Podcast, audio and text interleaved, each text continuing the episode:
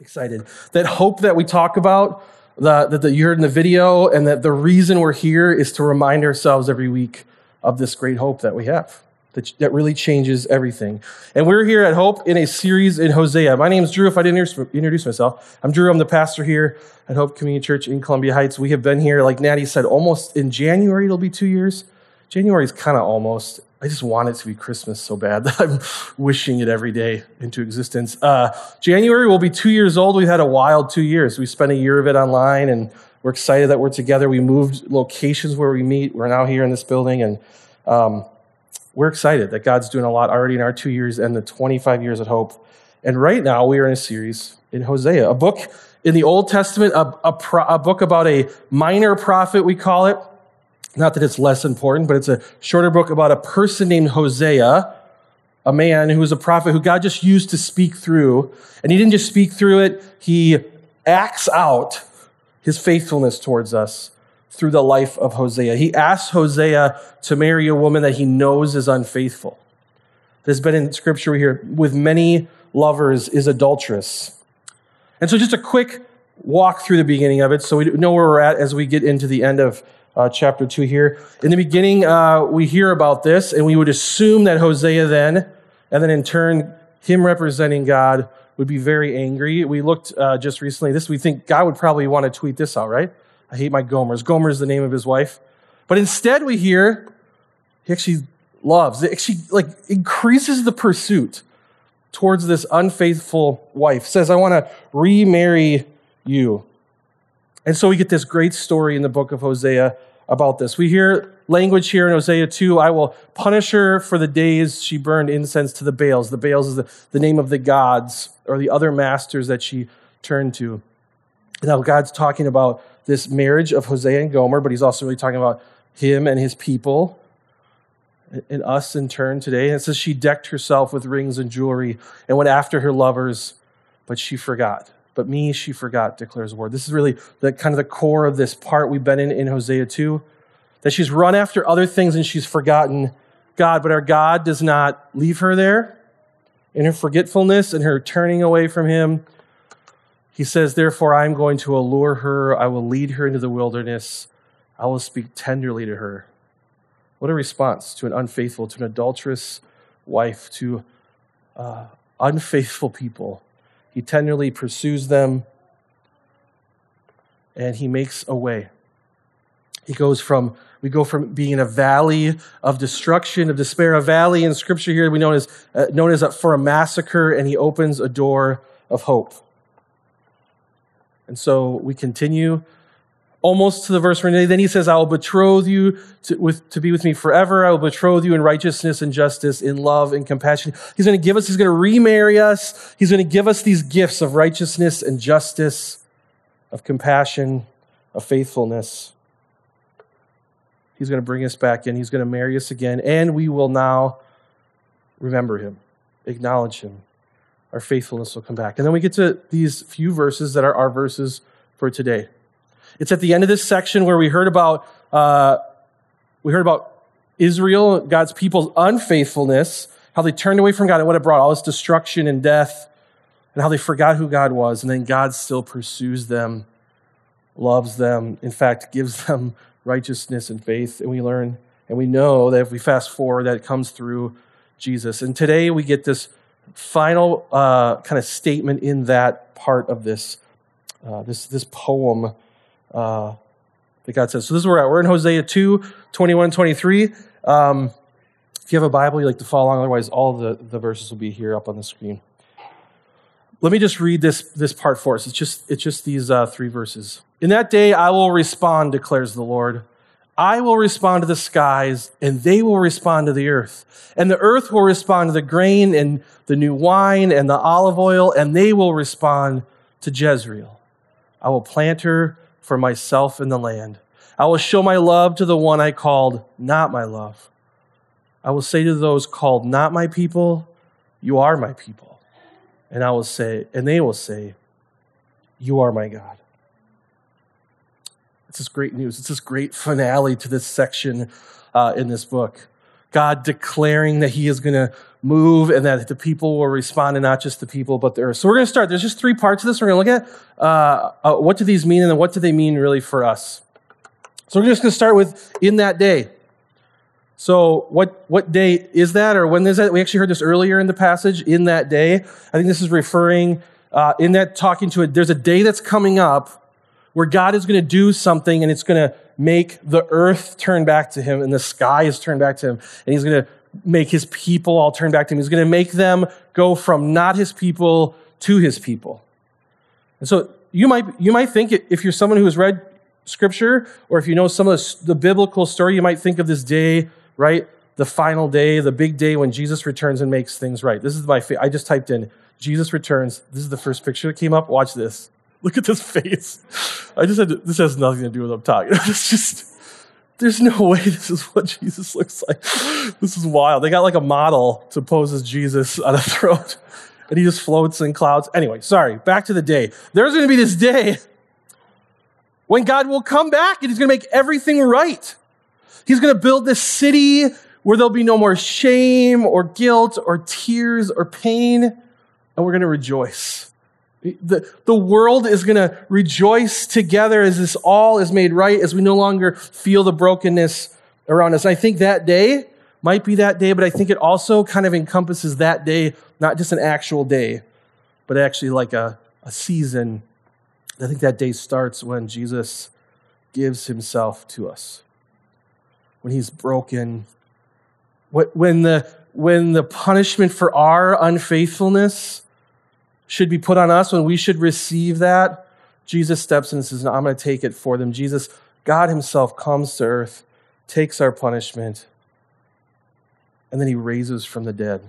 I've been liking this old painting of Jesus re- returning. It feels uh, a little bit like a celebration and, and awe of Jesus just walking out of the tomb he not only dies, but he raises from the dead, defeating death and sin. So God says in that day, and I think not only the day when he comes and makes all things right, which we are all still waiting for, but the day that we no longer have to wait for, of when, when Jesus came and made things right, when he made us God's people, when he took the thing that separated us from God away and died and took on that wrath.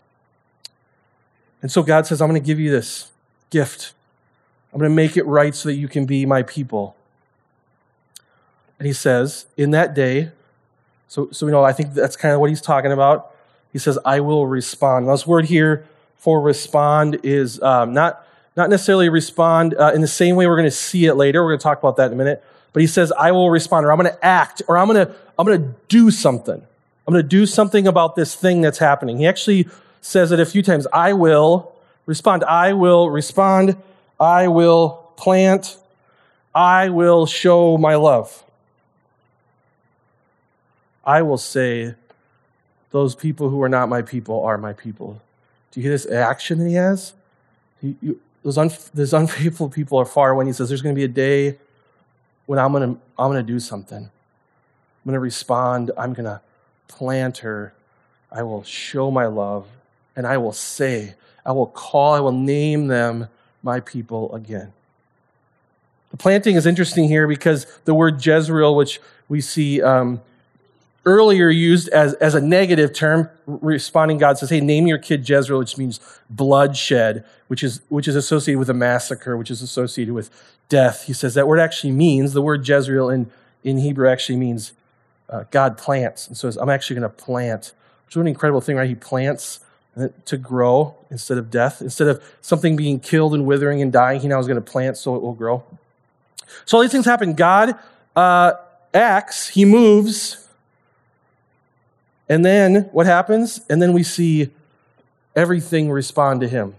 This is really important. We see this all throughout Scripture, but really important. We see this here highlighted. God says, I will do this thing, I will act, I will, I'm going to do the work, and then they're going to respond. And this is actually not just people responding. In this passage, we're hearing about the earth actually responding, the plants responding. Isn't, that cool? Isn't it wild to think like all of creation responds to the gospel? Just people, like everything gets restored and made right in the same way that in the beginning everything was cursed and broken and relationships were broken. Now all things respond. And so there's this order that happens. this call and response that I think is important. Not only do we know that day, there's a day where God is going to act. Where, know what the day is. It's when Jesus came. The, the gospel story, right? The foundational core of it, where Jesus dies and rises to rescue us. And that one day, Jesus will come back and make all things right. This day, this thing, that's how God acts. That's how he responds. And then what, what is our job? Our job is to respond to that. To not say, okay, God, I'll keep doing more so that you'll give me that, Jesus. He's saying, I've given you Jesus. Now I need you to, to turn to me. You're running after these other gods, these other masters. I need you to turn to me. I'm giving you this gift. I need you to turn and respond. I think it's really important today. This is one of the things I want us to really think about is consider. Are we people who are responding to what God has done, his work, or are we people who are trying to work to get God to bring us back? He's saying, I am your husband you have been unfaithful, but I'm drawing you. I'm come back in. The door is open. I, I want to marry you again. And then we say, okay, let's, I'll do some stuff to make it up to you, and then you'll let me back in. No, no, I'm letting you back. I'm inviting you back in. And we're saying, okay, I'll let you know when I've done enough to get back in. There's this, this call and response. I think of this, thinking about call and response, how often in our lives there's a, there is a call and response or an act that happens and then we respond to it. And one of the things this week that I thought of was B.B. Uh, King. Often in, in lots of music, but in blues, there's a call and response. Sometimes literally someone sings a line and then someone plays that exact melody, right? There's this call and response where someone acts and then the instrument responds. Sometimes the instrument acts and the person responds. To get a little flavor of this, I want you just hear this. Take this in. Think about this how B.B. King here sings and then his guitar responds to him. I know I don't want to stop either. Do you hear that though? You hear him like he speaks and then his guitar like can't not. I mean, we know, right? He's playing that, but he, he can't not respond to him. He, he calls out and then the guitar just has to play. I mean, it makes you want to go home and listen to some, some blues, right? This, there's this thing that's happening and Hosea is saying this today, we're hearing this. That, that God is responding and we're responding to him. He's saying, You're my people, and we're saying, You're my God, right? I'm your God, right? Oh, sorry, that was terrible. I wasn't going to do it, and then in the moment I did it, I wish I hadn't. I mean, do you, do you feel that, right? He's, it's like he's singing to us these words, and we just can't help but say, Yes, and not just, oh, that's so nice of you. We're unfaithful. People have turned from him. I have felt the pain of, of the brokenness that comes when we aren't following the way God has created us to, and we say, oh, we're terrible. We know it, right? How could you ever want me back? I, and then he says, You're my people. And we say, Oh, how good. That's such good news. Such good news. So, why why should we respond? Well, it's because of that great news, right? That we were once called unloved and now we're called loved, not because of our response, because of how God has responded through Christ. We once were called not God's people and we're now called his people because of Christ. It makes me think about the story of the prodigal son. You know this story? It's a story about a son who left his father. Actually said, I, I, in a sense, I wish you were dead. I want my inheritance. He takes it, he runs off to, to do all that he wished, just to follow his heart. Say, I'm going to do all the things that seem wonderful and glorious, and he spends his money, it says, on uh, with, with women and riches and food, and he eventually loses all that and leads to the path that we see in the book of Hosea. He actually is sitting with pigs. He has to find a job, and he's like feeding and living with pigs. He's laying in a pig pen, and he has a moment where he says, How did I get here? He got there because he decided to turn away from his father, from his family. And so he, he says, I got to go back. I got to apologize. Maybe my father will let me be maybe just a servant in his household. I don't even need to be family anymore. So he turns and he walks home. And before he can even say, Hey, I'll do whatever I need to do, maybe I can work my way back into your family. Even if I can just be around the family, it's just better than living in a pigsty. Before he can do any of that, his father runs out to him. The passage says he picks up his robes, he runs to him and he embraces him and holds him. And he says, My son. He's, you're back in the family. There's not, you're not, there's nothing you, you can do. I just decide I'm responding, you're back in the family. This is why we can respond. Because of what God is. He said, Come back. Through the work of Jesus, you now are back in the family. Can you, can you like just feel for a second the, what that young man is feeling as his father wraps him again in his robe, thinking, I hope I can just like see my father from a distance as I work in his field. And his father says, No, no, you're back in the family.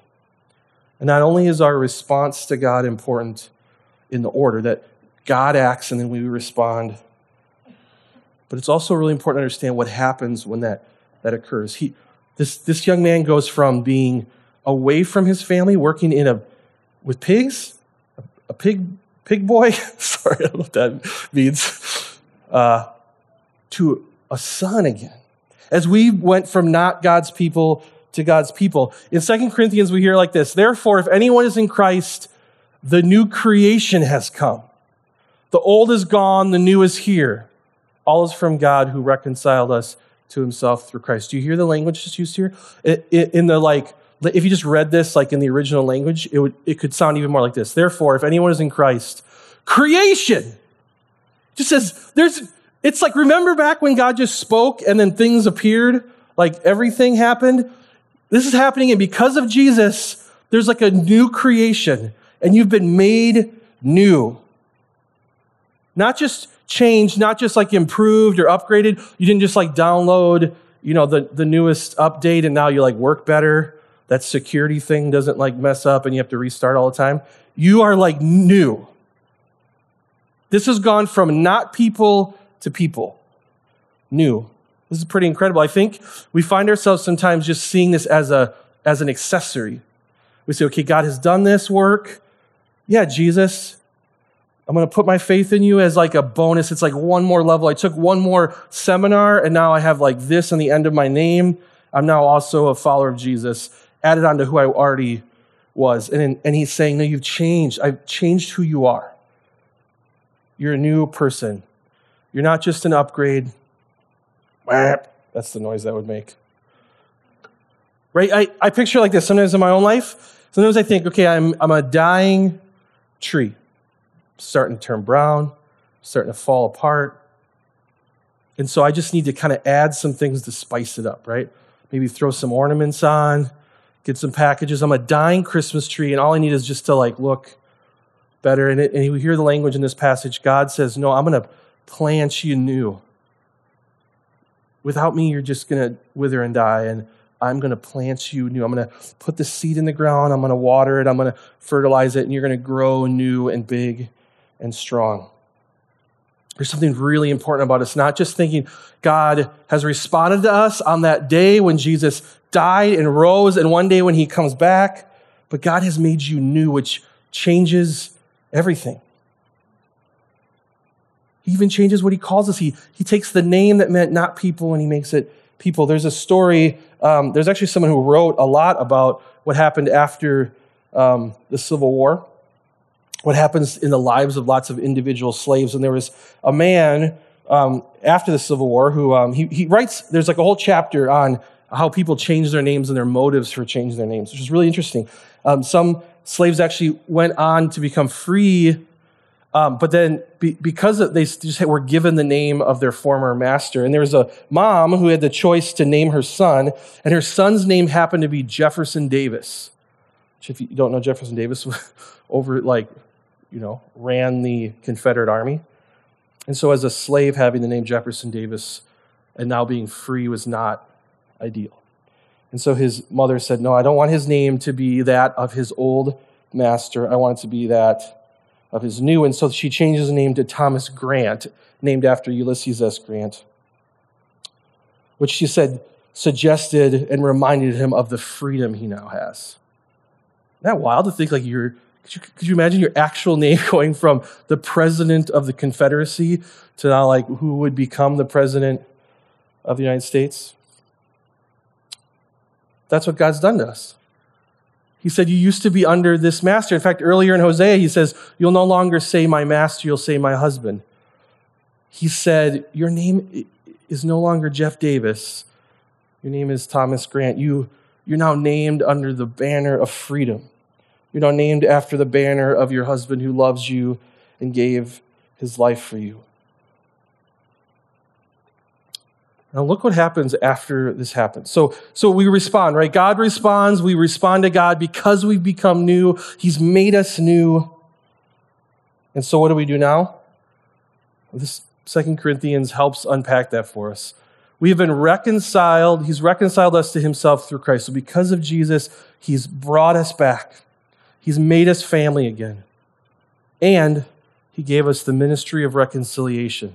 The family you brought into has a family business, and we're in the business of reconciliation. In verse 19, that God was reconciling the world to himself in Christ, not counting people's sin against them, and he has committed to us the message of reconciliation. We are therefore Christ's ambassadors, as though God were making his appeal through us. We implore you on Christ's behalf, be reconciled to God. God made him who had no sin to be sin for us so that in him we might become the righteousness of God. So God acts, we respond, he makes us new people. And so now do we just hang out? Do we just, maybe you had this experience, or um, I, I know we've had the experience sometimes people get married, that first like year, they like disappear. They just want to like be together. I'm not sure what, exactly what happens. Maybe a little bit of what happens, but I don't know totally what happens. Uh, I know some fighting happens when the only person you hang out with is your spouse all the time. Um, but you see, this God's not saying we're just gonna like just you and me. Then we're just gonna have some Bible studies every morning and drink some coffee, and then He says you just got into a family who has a thriving business, and we need you to get to work with us. And the work we're doing is reconciliation. We're bringing people together. We're tearing down walls of division. We're bringing unity and justice we're bringing redemption, we're bringing hope into lives around us. Others need to know, as verse 21 says, hey, you need to be reconciled to God, not because God is just angry and he's going to hurt you. No, because this is what you were made for. God made him, Jesus, who was not sin, to be sin so that you might be made right and receive the gifts of God.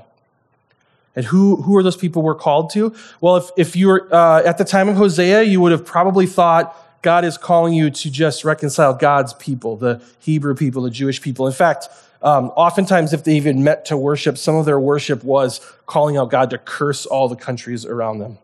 They would call others dogs, they'd call them less than human. Well, actually, one of the only places we hear this passage in Hosea used is in the book of Romans. It's interesting where it's used. It says, What if God, although choosing to show his wrath and make his power known, bore with great patience the object of his wrath? It says, What if God, having all this power, instead of just bringing his wrath, instead of bringing the punishment on the people who deserve it, who are really prepared for this because of their disobedience, what if he acted differently? What if, in verse 23, what if he did this to make the riches of his glory known to the objects of his mercy? What if he showed great mercy so they could see how glorious he was, whom he prepared in advance for glory, even us, whom he also called not only from the Jews, but also from the Gentiles. As he said in Hosea, he's going to quote the passage we saw I will call them my people who are not my people. I will call her my love, my loved one who is not my loved one. In the very place where it was said to them, You are not my people, there they will be called children of living God. He's quoting, he's, so he's quoting Hosea, saying, Remember when God said this in Hosea? How he's going to make the people who are not his people my people? He's talking about all of us. He's talking about the Gentiles, which is a term in Scripture. Gentiles just not the Jewish people. These are sometimes thought of the people who are like, oh, those people. The people that you think, oh, they'd never follow God. They're dogs. They're animals. They're less than. And in Romans, he says, oh, this is what's incredible about this message of this gospel. Not only is he just going to rescue this people, but he's going to op- give this opportunity to all people. Jesus comes on that day and asks all people to respond because he died for all people. This is really important. So we have seen God work. We can respond to God. He has changed who we are. We're no longer the same. We're new creations, and we're, we enter into this family, this family of reconciliation that gets to do the work of reconciliation. And so we now get to, get to, to look around and say, I could never imagine that person wanting to follow Jesus. But, but Jesus does. How, how do I help them? How do I encourage them? How do I love them and bring reconciliation? And so, what do we take away today from this as we wrap up here? Well, it's obvious, right? BB King plays, plays trees. We're all family. Didn't he write that song? We are. No, that wasn't him.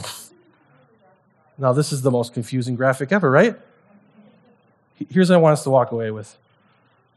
Friends, I want us to remember that God has done the work, that we get to respond to that work, and in putting faith in Him, He makes us new people, and then we get to get to work. And this order is really important that we are filled with the gospel, that God is the one who changes us, we become new. And then when we're new, we don't just get to sit around and like enjoy, sit by the pool, the gospel pool, right? And go, oh, awesome, Jesus, can't wait till you get back. But now we get to get to work. The people he's changed us into get to get, the, get to work helping others know this great reconciliation. I, I have two places this week that I, this happened to me. I'm going to use Bitmojis to, to explain these. Um, Bitmojis are just weird pictures that you use on your phone if you're unfamiliar with Bitmojis. I had a moment this week where this came out. This reality, I had to respond again to the gospel because this reality came out for me. First, I was just chatting with some friends, and we and our conversation started going from like just chatting and checking in how some people were doing that weren't with us to the conversation like slowly starts. Almost like it, it's like just about to go over a hill it's like we're all in like a, a wagon and the wagon's just creeping over the hill and you can feel like it's about to start speeding up down the hill with gossip, right? So I feel like we started talking and someone goes, Oh, did you hear they did this? Like, oh, come on, they gotta figure this out. What are they thinking? And then it just like quickly snowballs. I don't know if anyone's ever had this happen. And the conversation all of a sudden just goes to like, let's talk about how dumb these people are, how smart we are. We'd never do what they're doing oh, they need to stop doing that. Maybe a couple times we throw in there, like, we should pray for them.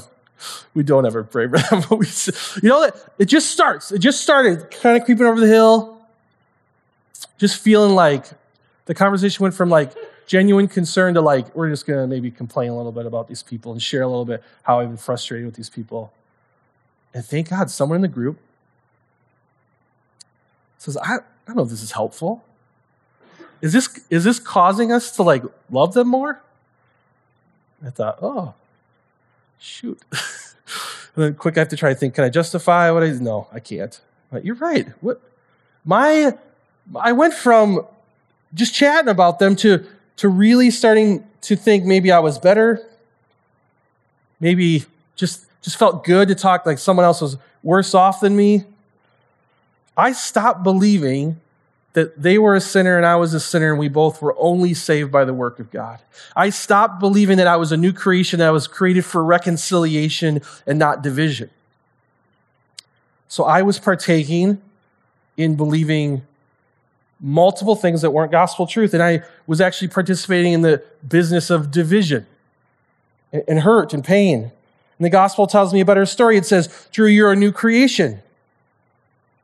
You can celebrate with others. You can care for others. You can see sin and be reminded that you're also a sinner. You can stop working for division and finding ways to, to uh, divide, and you can start working in reconciliation. The second thing that happened to me was uh, uh, probably this, within the same day. I was having a conversation with a person, a friend who was a person of color, and they were sharing some of the hard things that they had had happen to them, and recently some hard words that they had had shared to them. Uh, and, it, and inside of me, there's moments that I want to uh, defend or say, like, oh, settle down. They said these words really made me feel like an outsider. And as they said that, they said, uh, even like that one time recently you said that, it was just really made me feel like other, like you thought I was worse or other than you. And, and I just wanted right then to, I wanted to, I felt this swelling inside of me, this defensiveness. I wanted to argue. I wanted to say, no, no, no, no, that's not what I meant. You know me. That's not what I meant. I wanted to push it back on them. How dare you? Thank God that in the moment, God, His Spirit touched me, hit my heart, and I continued listening. I said, No, no, my old self doesn't get to, to rule here. My, my new self gets to rule here. The gospel told me a better story. It said, Drew, you're a sinner and there's forgiveness from God. This is, this is your brother who you love, who's in the household of God with you. Listen. All people are created in your image. I want you to do this hard work of loving them well. I want you the hard work of reconciling, of listening. It's okay to say you're sorry. It's, it's okay. I've forgiven you. The Lord says, Drew, you, I've forgiven you over and over again. Now you get to do that work of asking for forgiveness. I can boldly apologize knowing I'm a sinner and that my God has forgiven me. That alone is worth the new creation. That I can be bold in, in asking for forgiveness and saying I'm sorry, recognizing my sin. It's a big deal. This recognizing who's doing the work and our response, and recognizing that that response makes us new people changes, right? It doesn't just, not just an upgrade. Drew, you're now better at saying you're sorry. 60% of the time, you say you're sorry now, and it used to be 40. Your wife's gonna be so happy you got this upgrade. So happy. He, change, changes us. It changes our days. It changes the work we get to do and the work we get to do in all people in all places. I'm going to invite our worship team up so we get the opportunity to sing those words that God is faithful, that He is good, that we get to remind ourselves that. I want to just today, as we think about um, how we want to reflect on the gospel, I just want to ask you uh, kind of one question.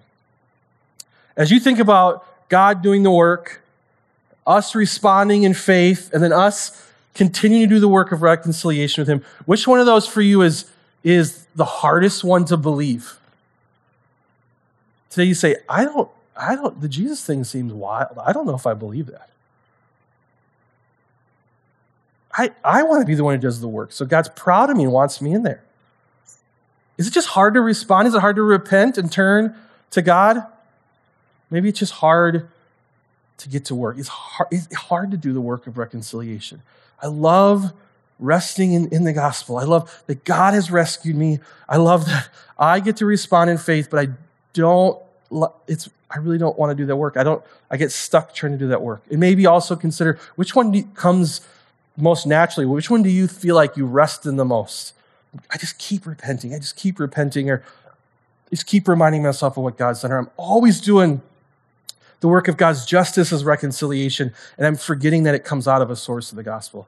So I want you to consider where, where do you land in that? I'm going to pray for us, and then we're going to get to worship together here as we end our time. Lord, thank you. That on that day, you came and you were murdered on a cross than we should have been. And you were put in the ground. Almost like you were planted in the ground. But you did not stay dead. You rose, coming to life, rescuing us from death. Not only paying that price, but rescuing us from death and making us alive in you, making us new creations, inviting us into your family Gosh, you're good to us. I pray that you would help us know those things as we sing now. We would believe those things, that you would change our hearts and continually change us, making us new. And not only are you making us new, but you're using us to help others hear that great news. That great, great good news that we can be made in you. I love you, Lord. You're really good to us. Amen.